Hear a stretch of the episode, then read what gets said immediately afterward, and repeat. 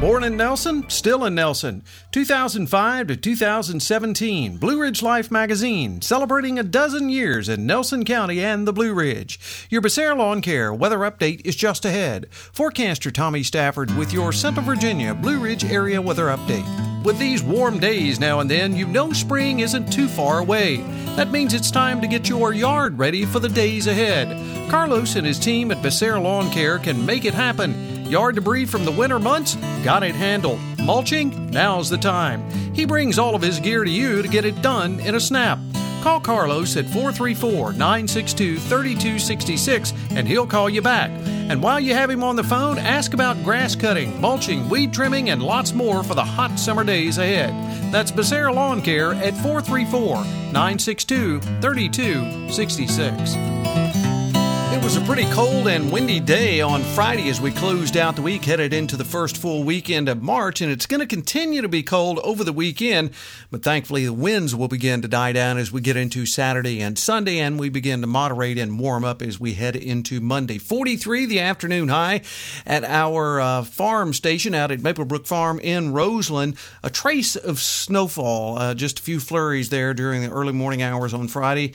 At our Trager Brothers uh, uh weather uh, station there at the Rockfish Valley uh, Community Center, our flagship station. 43 the afternoon high. Same thing, a few snow flurries. And up top at the Nature Foundation at Wintergreen, 27 the afternoon high. They've been below freezing, actually making snow over the weekend up there. If things work out, they're going to try to keep the slopes open until March the 12th. And then by then, it'll all be over with until next ski season. Well, as we work our way through the overnight hours into the pre dawn hours on Saturday, heading into the weekend, a cold cold night overnight on Friday. Overnight lows dropping down to around 20 to 22 down below, with brisk northwesterly winds gusting as high as 31 miles per hour from time to time.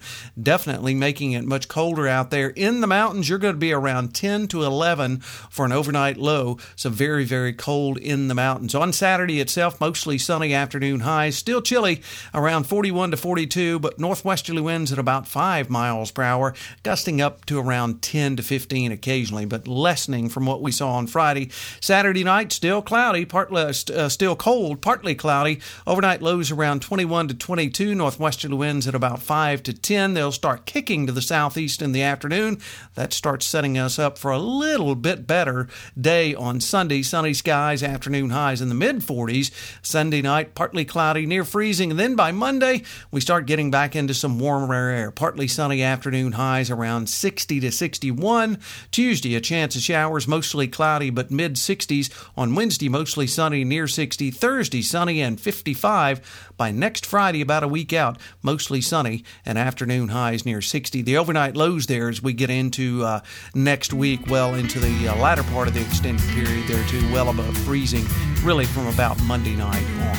Hey, you have a great upcoming weekend, everyone. Bundle up. We'll catch you on our next weather update. Till then, I'm forecaster Tommy Stafford, and remember, check us out at Blue 大